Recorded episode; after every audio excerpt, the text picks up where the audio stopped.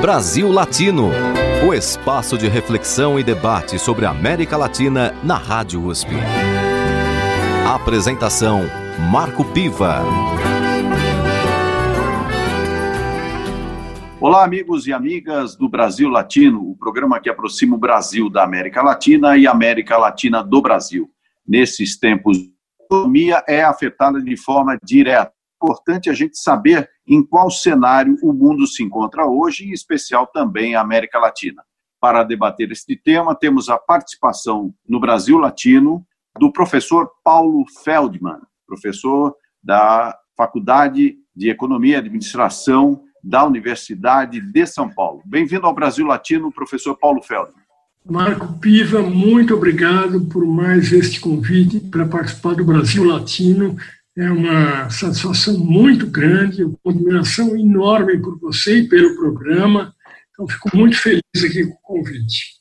Professor, começando a nossa conversa sobre economia e, evidentemente, pondo a Covid-19 no, no, no cenário, quando acabar essa pandemia, quando acabar esse isolamento mundial, como é que vão ser as relações econômicas? Como é que vão ser as relações entre os países? Como é que vai ser a economia mundial? Isso tudo vai ser muito afetado ou nós vamos voltar àquele, ao, ao que nós conhecemos? É, realmente, o efeito desta vez será enorme, muito afetado. É, essas coisas que você colocou dizem respeito à globalização e o que mais vai mudar daqui para frente é a globalização, a forma como se dá a globalização. Por várias razões. É, uma delas, talvez a mais importante, é que a maioria dos países percebeu que eles têm que ter uma capacidade própria de produção e de fabricação, porque foi um problema muito sério, está sendo um problema muito sério para a maioria dos países europeus e para os Estados Unidos o fato de que algumas matérias-primas de que eles necessitam não estão disponíveis. Não estou nem falando da parte de equipamentos médicos, outros é, materiais ligados à, à saúde, mas matérias-primas em geral, por exemplo, produção de semicondutores para computador, para celular, para tudo. Isso não havia aplicação desses itens no mundo ocidental. Praticamente tudo era fabricado nos países asiáticos. Então, os países do lado ocidental perceberam que eles possuem uma dependência enorme. Na área de medicamentos, então, foi uma coisa incrível. Vários medicamentos deixaram de ser produzidos porque a matéria-prima vinha, na maior parte das vezes, da China. Você vê, até máscaras, os equipamentos de ventilação e os respiradores tão necessários. Né?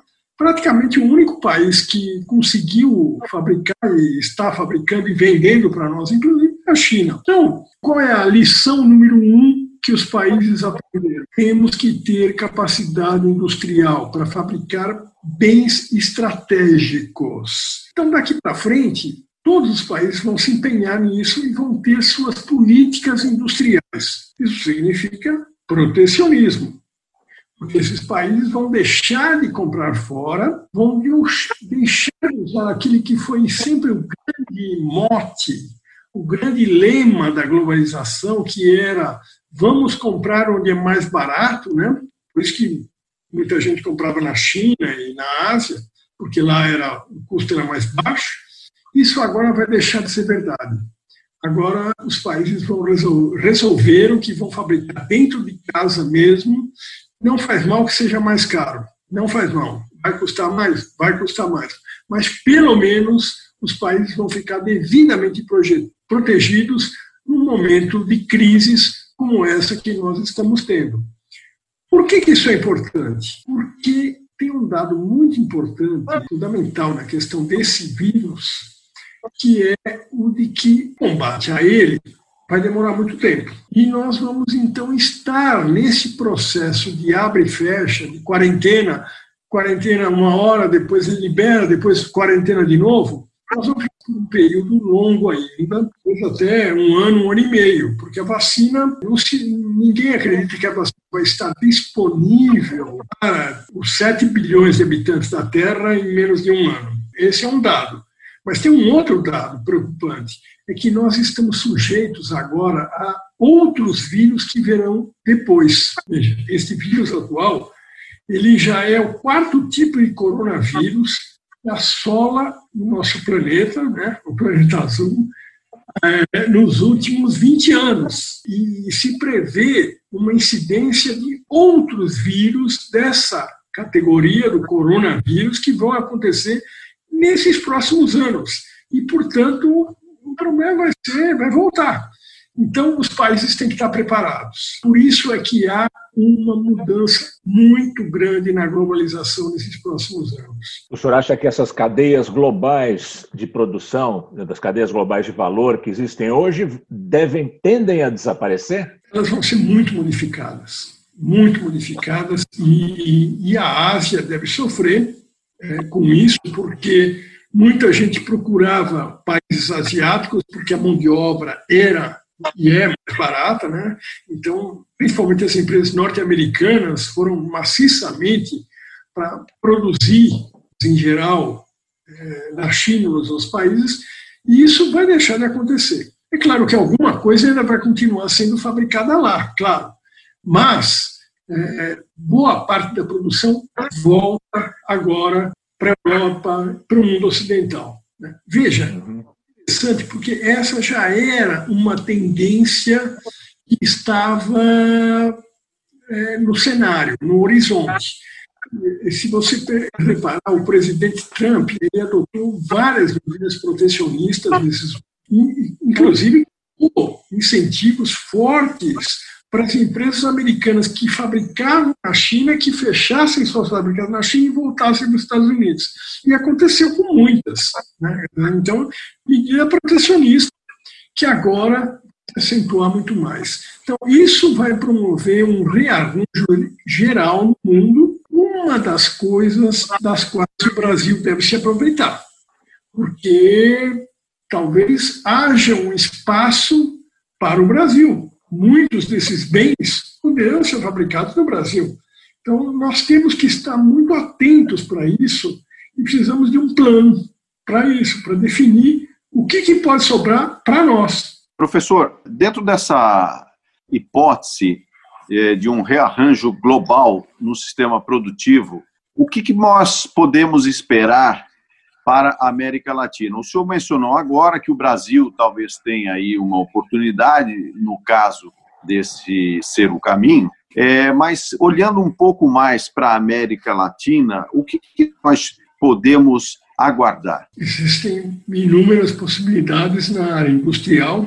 Né? O, o Brasil ele tem que oferecer vantagens para ele ser atraente. Né? A rigor, Veja, o Brasil, há 30 anos atrás, era um dos países que tinha a maior capacidade industrial do mundo. Nós estávamos entre os cinco maiores produtores industriais do mundo em 1989. Aí, com o Fernando Collor e a abertura das importações assim, de sopetão, sem dar tempo para ninguém se preparar, em pouquíssimo tempo a indústria brasileira foi destruída. Começou com o Fernando Collor, continuou depois, mas a verdade é que a indústria brasileira foi destruída nesses 30 anos e naquela época a indústria era um terço do PIB brasileiro, hoje é 9%. Uma queda dramática, mas mostra que o Brasil já foi uma potência industrial e o Brasil poderá voltar a ser. O que é necessário? É necessário aumentar a competitividade do Brasil. O Brasil precisa oferecer custos mais baixos que outros países. Infelizmente, isso nós não temos nesse momento. É possível de conseguirmos. É, nós precisamos fazer aquilo que a China fez, que a tornou competitiva justamente naquele período em que a gente estava deixando de ser competitivo. Né? O que, a China fez? A China criou uma grande área, uma rede de infraestrutura muito poderosa, estradas, é, ferrovias, é, que tornaram o transporte dentro da China muito barato. Isso foi o que nós precisamos fazer. E, aliás, isso é fundamental que façamos, porque quando você cria infraestrutura, você não só melhora a competitividade do país, mas você gera empregos, que é um problema sério que nós temos aqui no Brasil, gerar empregos de baixa qualificação. Obras de infraestrutura empregam pessoas, em geral, que não têm uma qualificação muito alta. Então, isso seria importantíssimo para o Brasil nesse momento, gerar obras de infraestrutura. Para isso vai ter que investir. Outros aspectos importantes para você atrair as empresas multinacionais para que elas venham produzir aqui no Brasil é você ter uma mão de obra qualificada. Infelizmente, a nossa mão de obra não tem sido muito bem avaliada quando se faz as avaliações de qualificação da mão de obra. Então, é, isso está ligado com o nosso nível educacional, claro. Mas precisamos, então, melhorar muito a, o nosso nível educacional para que passemos a formar uma mão de obra melhor qualificada. Então, essa é uma outra medida. Temos que reduzir também a carga tributária. A carga tributária brasileira assusta muito as empresas que vêm de fora. É, é algo que tem que ser considerado. A carga tributária brasileira, neste momento, é muito alta. É um problema sério esse para o Brasil, porque com tudo que nós vamos ter passos aí nos próximos anos, é, é, é complicado você reduzir a, a, carga tributária, mas eu acho que há espaço para se fazer uma reforma tributária é, que aonde isso seja possível. Né? A gente sabe também que o Brasil é um país muito injusto e quem é muito rico no Brasil não paga imposto. Né? Nós não temos ainda um imposto sobre grandes fortunas, imposto sobre herança. Então, nós poderíamos ter uma, uma reforma tributária que contemplasse isso e tal forma que não fosse necessário aumentar a carga tributária. É seguinte, que se nós conseguirmos ser mais competitivos, nós vamos atrair muitas empresas, principalmente as empresas americanas. Só um detalhe é, importante, naqueles anos 90, os Estados Unidos decidiram transplantar boa parte da produção das suas empresas para o México. O México, claro, o México é muito próximo dos Estados Unidos, mas o México é muito mais competitivo que o Brasil. Então, agora, novamente, as empresas americanas vão ter que tomar uma decisão, porque estão desistindo da Ásia e talvez cheguem à conclusão que é melhor, então, fabricar próximo dos Estados Unidos. Os Estados Unidos é realmente muito caro, mas para essas empresas, então, será melhor fabricar na América Latina. E nessa hora, para o Brasil, pode aparecer uma oportunidade muito interessante. Temos que oferecer condições melhores que o México. Que essa é uma meta que nós deveríamos ter. Professor, agora há pouquinho o senhor falou dois palavrões para o, o, governo que nós temos hoje, uma orientação econômica no Ministério da Economia neoliberal, que acha que o Estado deve ser mínimo, que a carga tributária não pode, não pode se mexer em tributos, porque o Estado precisa, e não pode se. O pior palavrão é investimento estatal, que o senhor pregou como necessidade para que o país se desenvolva. Essa, essas mudanças que o senhor prevê na, na economia mundial, elas são necessidades teóricas de quem pensa em economia, ou isso é, depende da vontade dos capitalistas, porque ninguém vai deixar de produzir onde é mais barato para desenvolver determinado país. Não há aí uma, um jogo de interesses? É, é, realmente esse vai ser um problema muito sério e, e, e tem um detalhe importante é, que eu deixei de comentar. Quer dizer, é, há produtos que os norte-americanos vão fazer questão de produzir lá, nos Estados Unidos, porque são altamente estratégicos e não vão querer correr o risco de fazer fora, nem no Brasil, nem no México, nem em nenhum lugar. Mas tem muitos produtos que sim, que é, eles vão optar por fazer nas proximidades dos Estados Unidos, é, porque existe uma uma relação muito mais intensa entre os Estados Unidos e a América Latina do que entre os Estados Unidos e os países asiáticos. Né? Agora, é claro que muita coisa tem que mudar do nosso lado aqui da América Latina, principalmente esse conceito de que o Estado não deve investir. Né? É claro que o Estado tem que investir e é uma coisa necessária que os nossos governantes, principalmente o atual ministro, é, façam uma comparação e acho que alguém já deve ter feito isso para ele, porque, apesar de tudo, ele é uma pessoa inteligente, bem informada, Por que, que a Ásia conseguiu avançar tanto nesses últimos anos e a América Latina ficou para trás? Qual foi a diferença? Né? A diferença é que os países asiáticos, realmente, os seus respectivos governos atuaram fortemente direcionando a economia. Isso aconteceu na China, no Japão, na Coreia, na Malásia, todos os países asiáticos, houve um direcionamento por parte do governo e houve um investimento enorme. Então, isso é necessário. Na hora em que você não faz isso e deixa para o mercado resolver, que foi o que aconteceu na América Latina, nada acontece. Porque o mercado nem sempre tem interesse em investir nesse tipo de obra, em primeiro lugar, porque o retorno vai demorar muito né, e nem sempre o retorno é certo. E, em segundo lugar, é, porque o mercado é, tem as suas próprias regras, tem, tem a sua rentabilidade, e, e que muitas vezes não é interesse dos países. Veja, nós temos patinado muito nessa questão. É interessante porque acho que aconteceu um fato durante o governo Dilma que foi muito interessante. Num, determinado momento, lá mais ou menos para o ano 2011, 2012, quando a Dilma lançou os PACs, ela abriu para o capital para as empresas privadas participarem, e não só no Brasil. Mas o que acabou acontecendo? É, essas empresas não tiveram interesse em participar. E, e várias situações não aparecia ninguém, ninguém se interessava. Por quê? Porque as empresas têm a sua necessidade de ganho, o seu lucro, tem que dar suas profissionistas, e às vezes essas obras não, não compensam. Então, existe uma série de, de obras na área de infraestrutura que têm que ser tocadas pelo próprio governo. E isso é, é, é um, uma concepção que tem que mudar, principalmente no atual governo. Você tocou um ponto muito importante, Gaberini, porque realmente esse governo tem uma orientação é, contra a participação do Estado. Mas, veja, nós estamos vivendo uma economia de guerra. Nós estamos diante de uma situação inédita no mundo. E numa economia de guerra, você tem que mudar completamente o arsenal que você usa, suas armas são diferentes.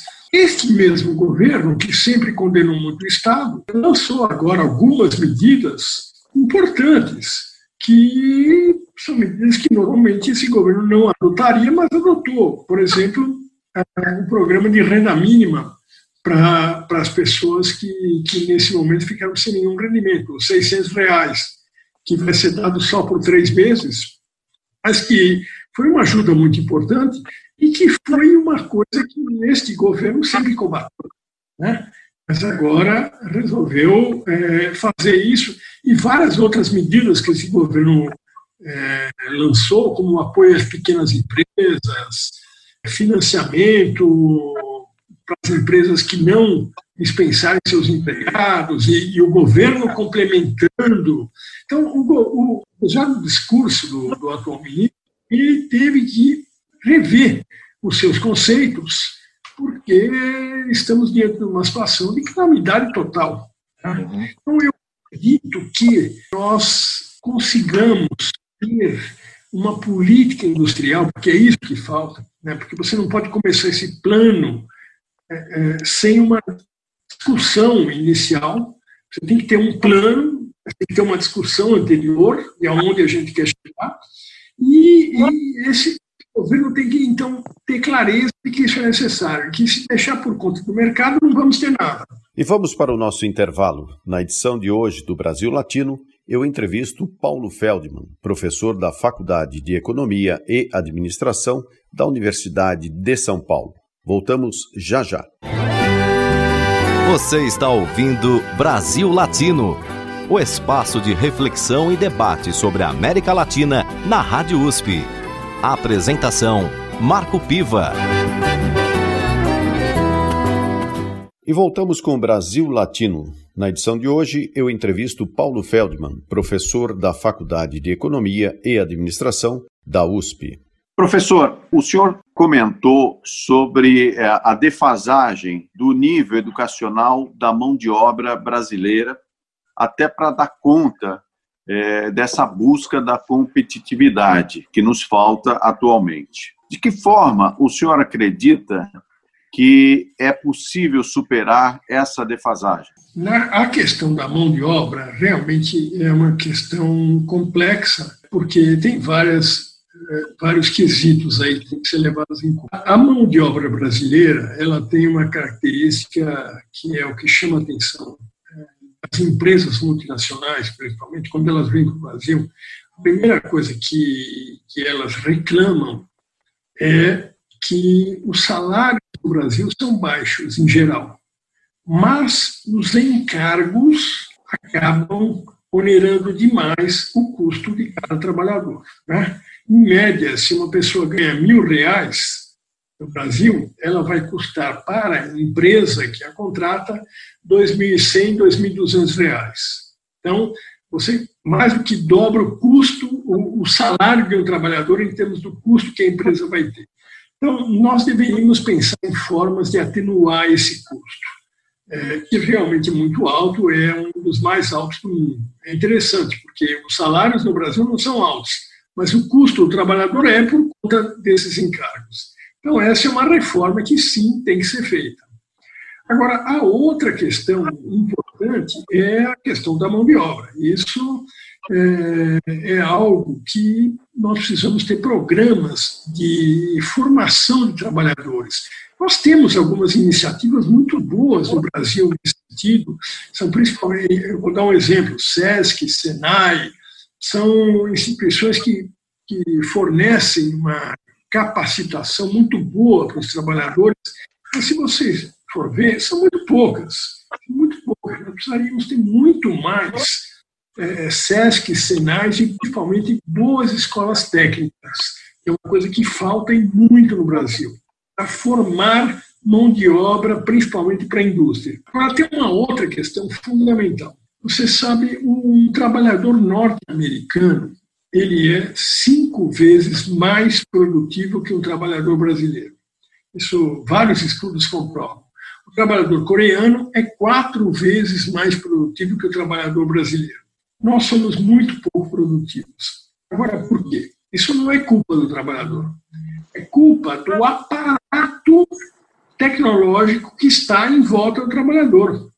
Então, o trabalhador brasileiro, de uma forma geral, não tem tecnologia do lado dele, enquanto que o trabalhador norte-americano, naquela mesma atividade, ele está completamente é, rodeado de o que há de mais moderno em termos tecnológicos. Então, você levantar um prédio aqui em São Paulo, vai levar 30 dias. O mesmo prédio nos Estados Unidos, você vai levantar em seis dias, em uma semana.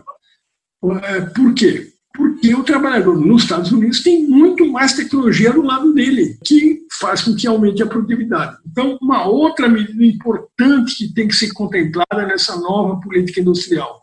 Nós temos que ter facilidade para importar tecnologia tecnologia que vai aumentar a produtividade da indústria e dos trabalhadores tem que ser privilegiada, tem que ser favorecida, tem que pagar menos impostos, tem que, ter, tem que ser estimulada. Porque esse é um outro problema sério do Brasil. A disponibilidade de tecnologia que nós temos no país é muito baixa. As nossas fábricas são muito ultrapassadas. Tem estudos do, do Instituto de Pesquisas Tecnológicas, da o IPT, ligado à USP, que mostra que a idade média das fábricas brasileiras, em termos, em termos de equipamentos, está 20 a 25 anos atrás do que se usa nos Estados Unidos. Quer dizer, nós estamos usando hoje no Brasil as máquinas e equipamentos que as fábricas americanas usavam em 1995. Então, isso tem que mudar. Como é que muda? Facilitando a importação de tecnologia, facilitando, estimulando a importação de robôs, estimulando a importação de impressoras 3D.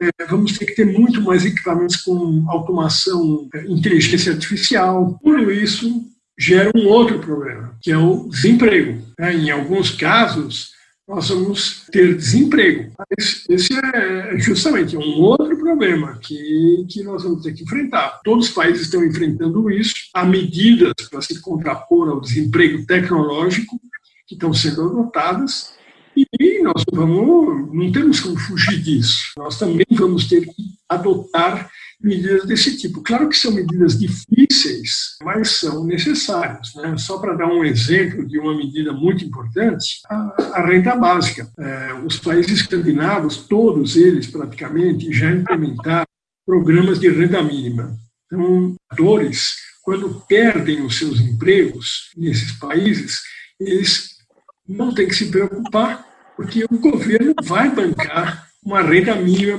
para eles, para que eles continuem com a sua existência é, quase que de forma natural. Isso é uma coisa importantíssima. Agora, para fazer isso, é necessário que haja recurso criar um programa de renda mínima se não tiver recurso para bancar. Temos que pensar nisso. Professor, eu acho que há um consenso entre quem pensa em economia, as linhas de pensamento econômico, de, de que nós vamos ficar mais pobres. Os países vão ter suas economias um pouco encolhidas num, num prazo, num período médio, de, num prazo médio. As pessoas vão ficar mais pobres. Nós vamos muito provavelmente mudar o nosso padrão de consumo, o nosso padrão de consumo também de serviços. Não vai haver uma demanda maior por serviços públicos de saúde, de transporte e outros serviços públicos de educação. O setor público vai conseguir atender a esses não são mais novos ricos, são novos pobres que vão ter essas necessidades? É, é, Gamberini, a, a, principal consequência da Covid-19, em termos econômicos, é o aumento dos gastos governamentais. Todos os governos, em todos os países, estão gastando muito mais, estão colocando dinheiro é, na economia. Alguns estão até emitindo dinheiro. Né? O problema é enorme, o problema que existe, e a solução é, não há outra solução que não seja através de gastos governamentais. Esses gastos são ou para melhor equipar as áreas de saúde, hospitais, comprar respiradores, máscaras, etc., que está acontecendo no Brasil, inclusive, ou são para criar uma proteção social para os trabalhadores que perdem os seus empregos, que perdem os seus rendimentos. Então, esses gastos, eles são muito grandes. No caso do Brasil, a estimativa feita pelo ministro Paulo Guedes, é, fez essa estimativa agora, no fim de semana, que o Brasil está gastando 600 bilhões de reais com isso. Então, nós teríamos uma, um déficit neste ano, que estava estimado antes da Covid em 150 milhões de reais, que já era um déficit grande, agora nós vamos para 750. Bom, isso está acontecendo no mundo inteiro. Né? Nos Unidos, há um tempo atrás, o Trump anunciou que ia pôr 2 trilhões de dólares na economia, pôs e não, é, não foi suficiente. Agora vai ter que pôr mais. Esse gasto governamental, ele acontecendo e não há outra alternativa. Não, não tem saída que não seja através do governo. O governo, inclusive, o governo, essa é a razão básica da existência de governos. É justamente para essas situações que o governo existe. Isso, claro, vai criar um problema de endividamento para todos os países. Vai haver um crescimento enorme do endividamento é, em algumas situações, esse em alguns países, esse endividamento poderá criar problemas para os bancos. Isso se espera que isso aconteça, no Brasil pelo menos, mas em alguns países onde isso acontecer, vai gerar um outro problema, que é uma crise dos bancos, uma crise financeira, que também que foi a crise 2007-2008. Né? A crise 2007-2008 foi uma crise só bancária, mas que fez o mundo parar. Dessa vez, nós ainda não temos uma crise bancária, mas poderemos ter logo, logo, se esse endividamento dos países aumentar muito e esses países se encontrarem em situações de dificuldade, não conseguirem honrar as suas dívidas, e isso vai criar problema para os bancos e aí se gera o efeito dominó. Né? Aí, aí esse é o pior dos mundos. Esse é o pior dos porque depois da crise da Covid podemos ter uma crise no setor bancário muito pior do que a crise de 2007. Agora, eu acho que no caso do Brasil, a gente tem toda a condição de se sair bem dessa crise. Nós não precisamos sair mal, desde que haja um planejamento adequado. Claro, vamos ter que gastar, mas o Brasil tem condições de recuperar esse, esse gasto em, em pouco tempo. Esse, esse é um ponto importante, porque o, o, Brasil tem algumas características muito especiais que nos diferenciam dos outros países do mundo. Primeiro, nós temos um mercado enorme no nosso país um dos maiores mercados do mundo, 210 milhões de habitantes. Vamos transformar esses 210 milhões em consumidores de fato. Se a gente conseguir transformar a maioria da população brasileira em consumidores de fato, nós vamos sair com muita rapidez dessa crise.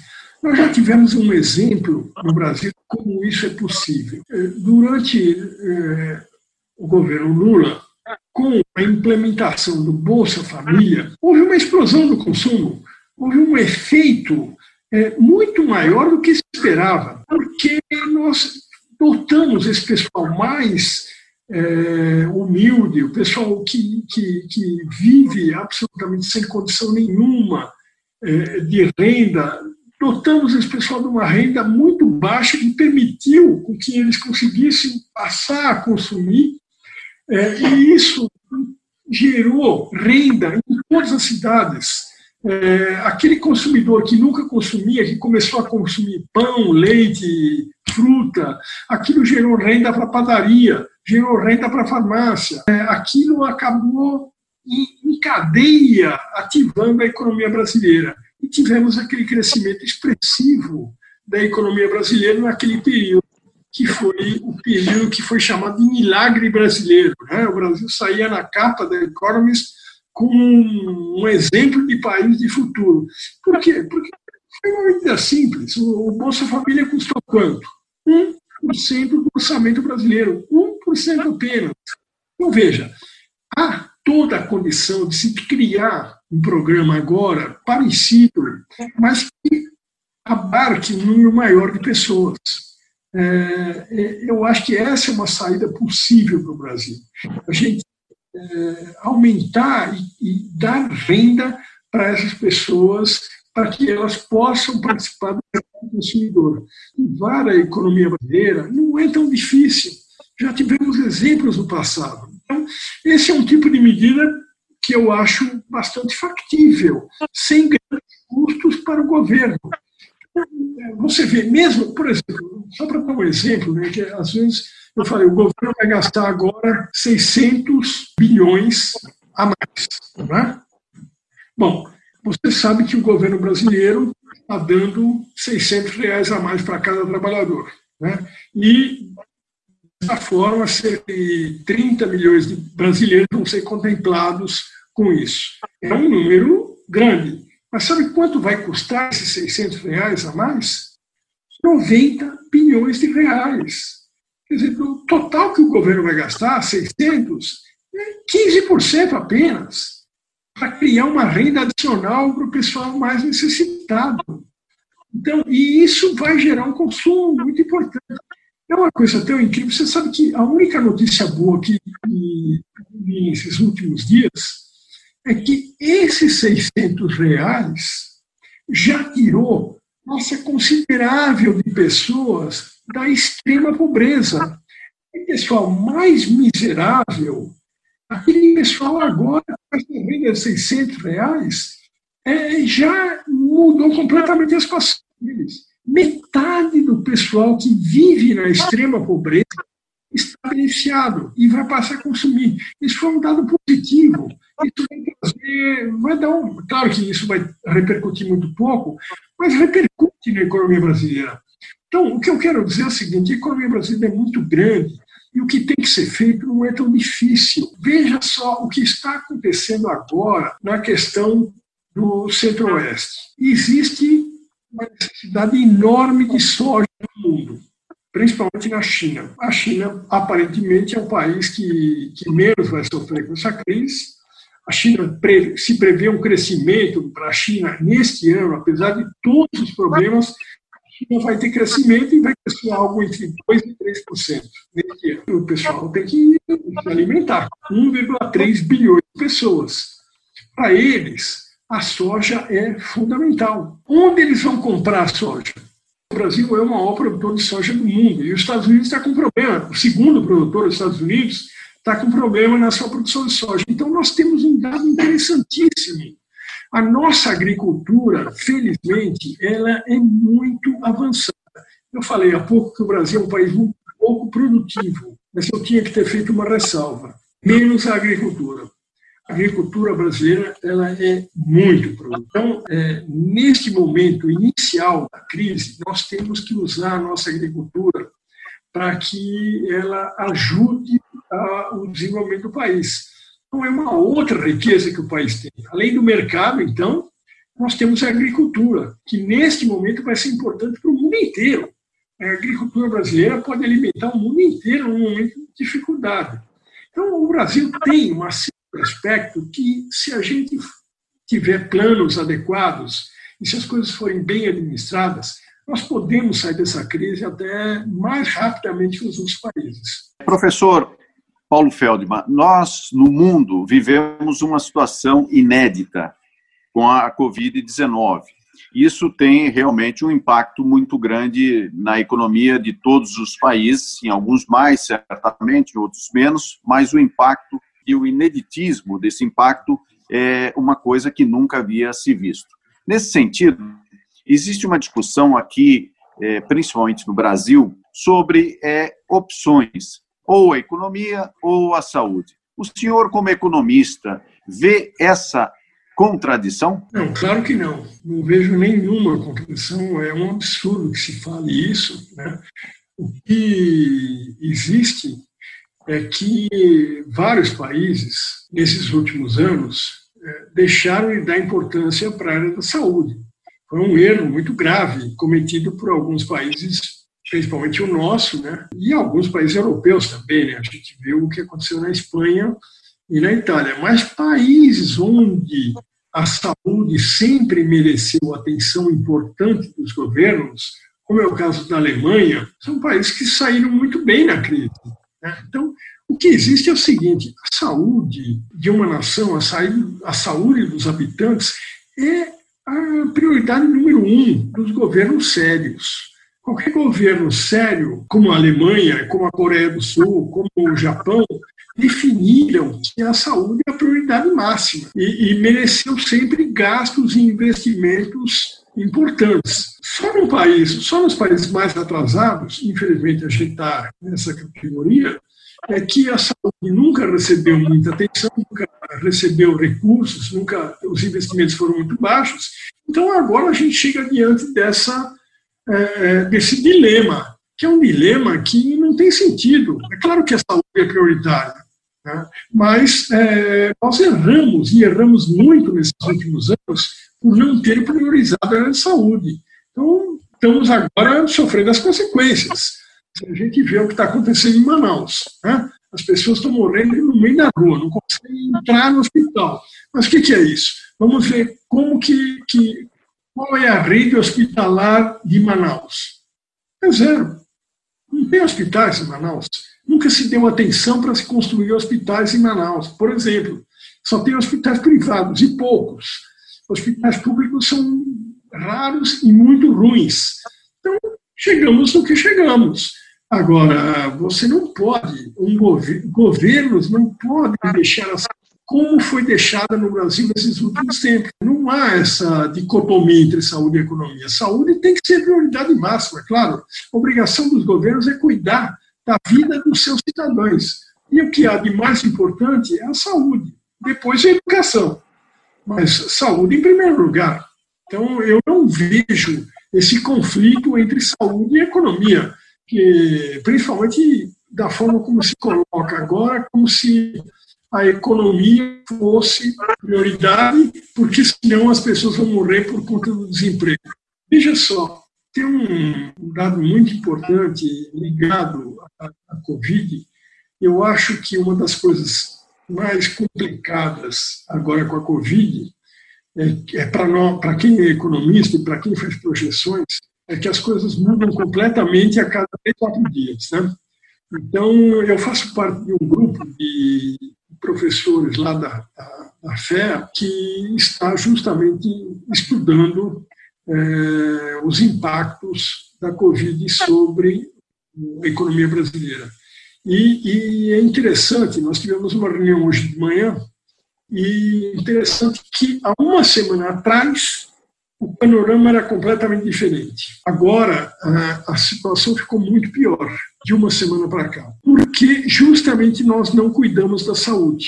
É, veja o que aconteceu. Como taxa de propagação do vírus aumentou muito no Brasil nesses dias, e a, agora se prevê que o isolamento é, não está sendo suficiente, e como nós não fizemos o teste maciço de pessoas como a grande maioria dos países avançados fez, no Brasil não houve até o momento para testar, nem nos estados mais ricos, como São Paulo, não houve.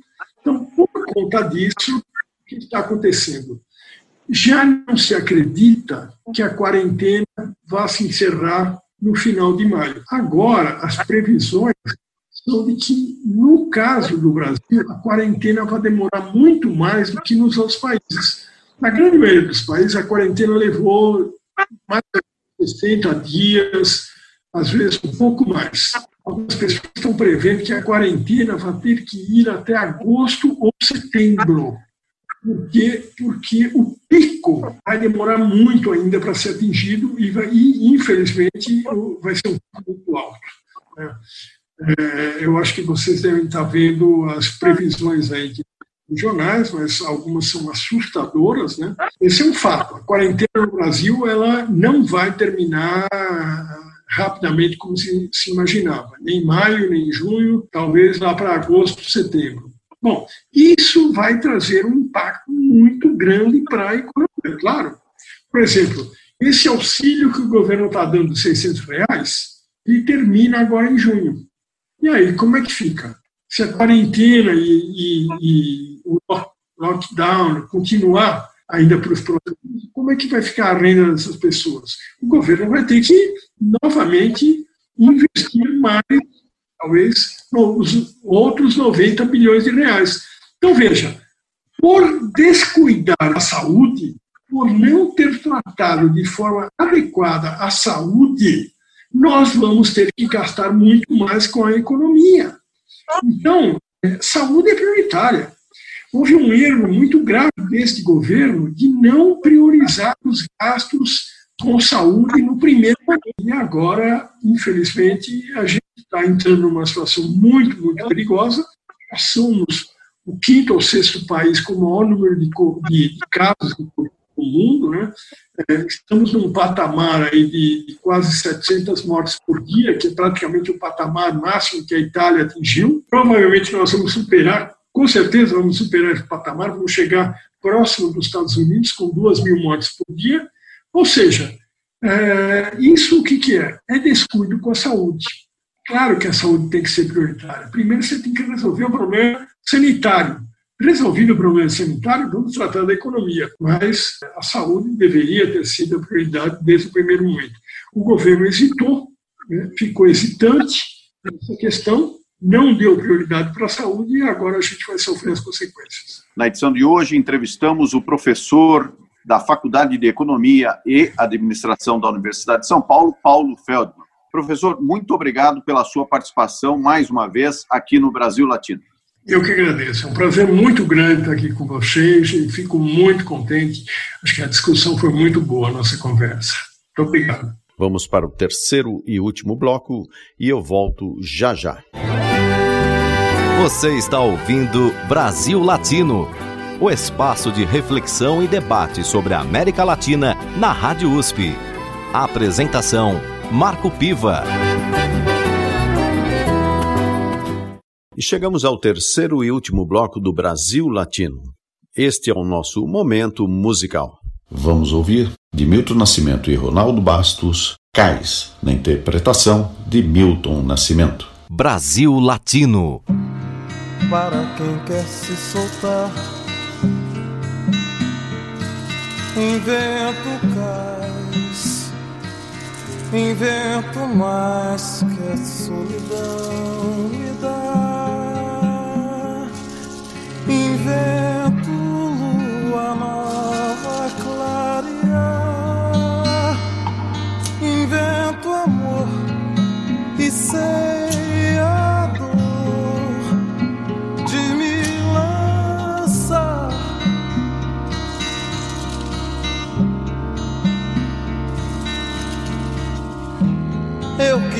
queria ser feliz. Invento o mar, invento em mim o sonhador.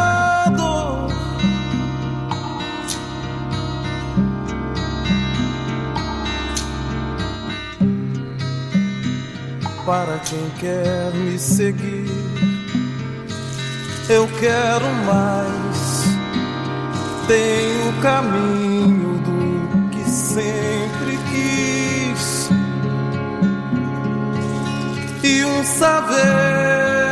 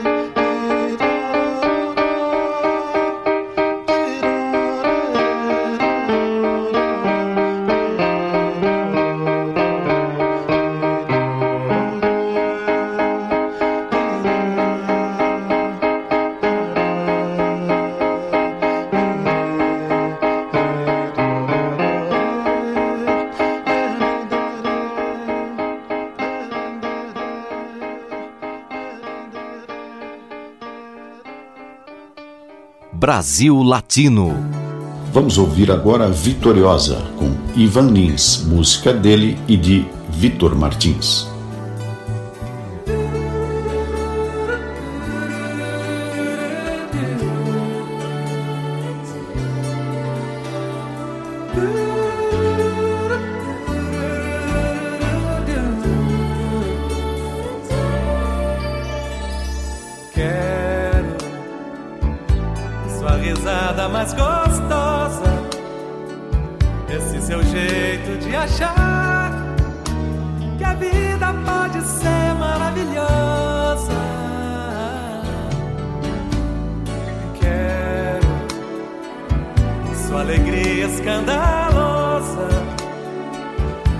Vitoriosa por não ter vergonha de aprender como se goza.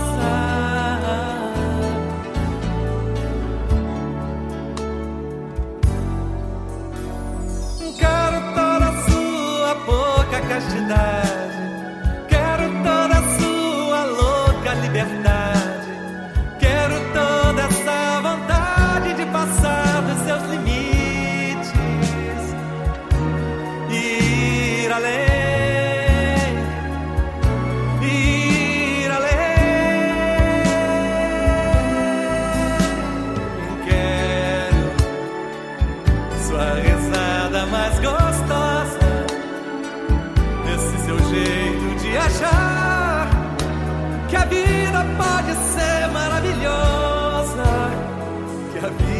Pode ser maravilhosa.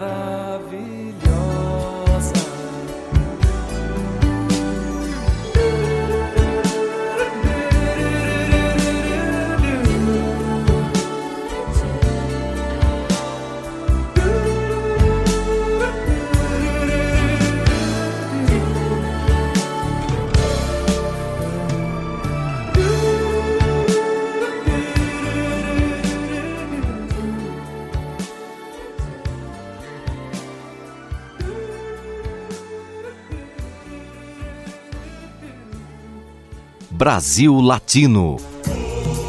Para encerrar o Brasil Latino, o que foi feito de Vera, música de Milton Nascimento, na interpretação de Elis Regina.